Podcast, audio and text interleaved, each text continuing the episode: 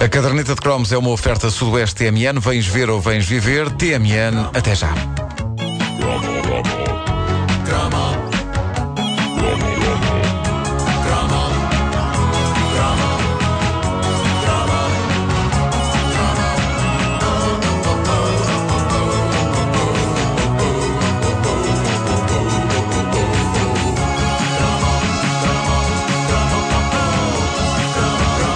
Contém uma das recordações mais trágicas da minha Olha! adolescência. E tu que gostas de drums de bateria, breaks de bateria, Sim.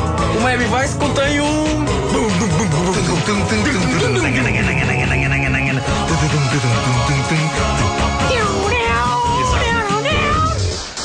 Durante algum tempo da minha juventude, os meus modelos, aquelas pessoas que eu queria ser quando fosse ligeiramente maior, eram Crockett e Tubbs. Sim, os dois polícias da série Ação em Miami, Miami Vice no original. Era um problema, um caixa de óculos borbulhento, ter como modelos estes dois tipos, porque eu não podia estar mais longe quer de um, quer do outro. Era capaz de estar um bocadinho mais longe do Tubbs, mesmo que tentasse bronzear-me muito. Uh, mas isso uh, não queria dizer que estivesse mais próximo do Crockett, que era um indivíduo de ar vivido. Era o Don Johnson. Era. Barba de 3 dias. Eu, para ter aspecto de barba de 3 dias, tinha de esperar 3 anos. Uh, a minha barba de 3 anos. Uh, ainda por cima, o Crockett vivia num barco com um crocodilo. Eu vivia em Benfica com os meus pais. ainda por cima, eles conduziam grandes carros, o Crockett e o Tubbs. É, é, Eu nunca percebi para que eu usar grandes carros para tiroteios. Não era melhor usar uns carros de serviço? Que, sim, senhor, andassem bem, mas não fossem tão caros. Isto é um bocado despesista. Um bocado despesista isto.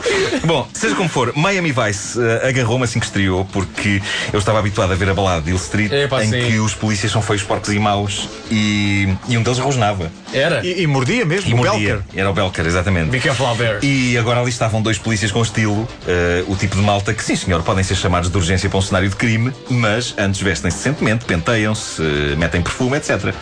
Isso hoje é comum, basta pensar no Horatio, não é? Do, do, do CSI Miami. Sim, sim, sim, um investigador que, sinceramente, me parece mais preocupado com a marca de óculos escuros que usa do que com o processo de investigação forense, propriamente dito. Mas na altura, o estilo de Miami Vice era uma novidade. Desde o que se passava nas histórias da série até à estética da coisa. Isto eram polícias que iam de carro. Um alto carrão para um tiroteio a ouvir Phil Collins num autorrádio. Eu penso que nunca mais ninguém carregou armamento ao som de Phil Collins. I can feel it coming in the air tonight. Tem, isto tem, um- tem um. tum. Tem, tem, está em terceiro lugar Nós falámos. Está em terceiro lugar, no nosso top, no nosso top dos breaks de bateria, claro que sim. De resto, as histórias eram boas, havia sempre grandes barões da droga para arrasar. Lá pelo meio, num dos episódios, aparecia o nosso Joaquim de Almeida, estreando-se no tipo de papel para que os americanos quase sempre o querem, vilão latino. É verdade. Eu acho que ele foi Ele vilão. a fazer sempre a mesma personagem Eu acho que na ele foi, América. ele foi vilão eh, cubano, porto-ricanho, colombiano, português nunca foi. Português nunca foi. Eh, ele em Portugal é um herói. Ele faz sempre papéis de bom em cá. Eh, mas foi aí que começou a maldição dele na América. Sempre o vilão latino. Eu via religiosamente Miami Vice todas as semanas. Aprendi algumas coisas com Miami Vice, nomeadamente como salvar uma pessoa que está a engolir a sua própria língua. Que? Oi? É uma das sequências mais intrigantes da série. O Crockett e o Tubbs apanham um meliante. E ele, para não lhes dizer nada e não denunciar os outros, começa a matar-se engolindo a própria língua. Nunca mais me esqueço das palavras dele. Ele está a engolir a própria língua! E disse isso em, em em português? Não, isso é um um tongue. Que é uma coisa que ainda dá algum trabalho a fazer. Engolir a nossa própria língua. Porque está bem presa. Tentem. É difícil. Ah, e como o Crockett e o Tubbs não queriam que ele se matasse, salvavam o tipo. Como é que se salva um tipo que está a tentar engolir a língua? Se bem me lembro, era dando-lhe pancada. Era só um pretexto.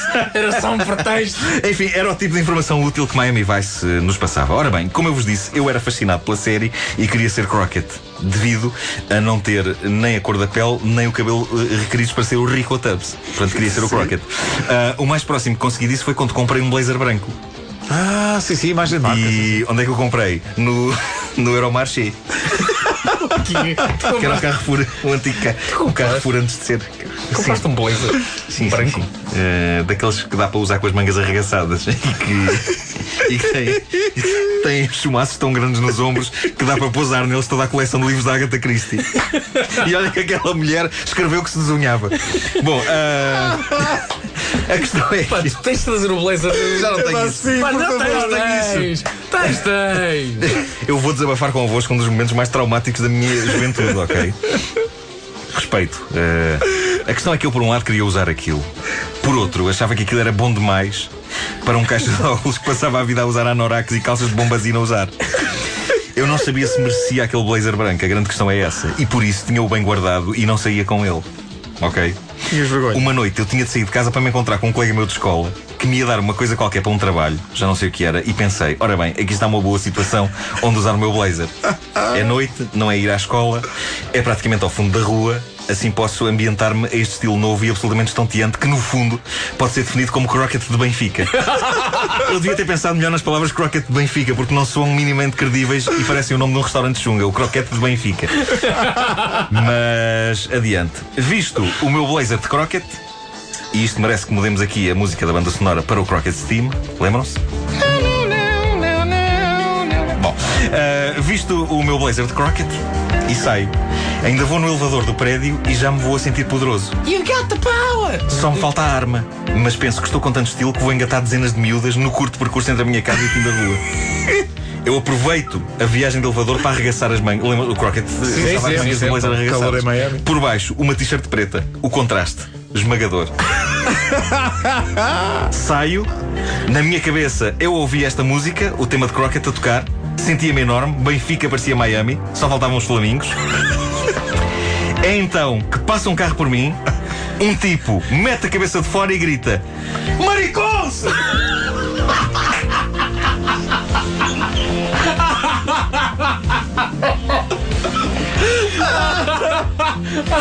Escusado será dizer que fui em t-shirt o resto do caminho e também que nunca mais aquele casaco tocou o meu corpo. E também que ainda hoje penso duas vezes antes de arregaçar as mangas do que quer que seja. Um clássico. A caderneta de cromos é uma oferta Sudoeste TMN. Vens ver ou vens viver? TMN. Até já.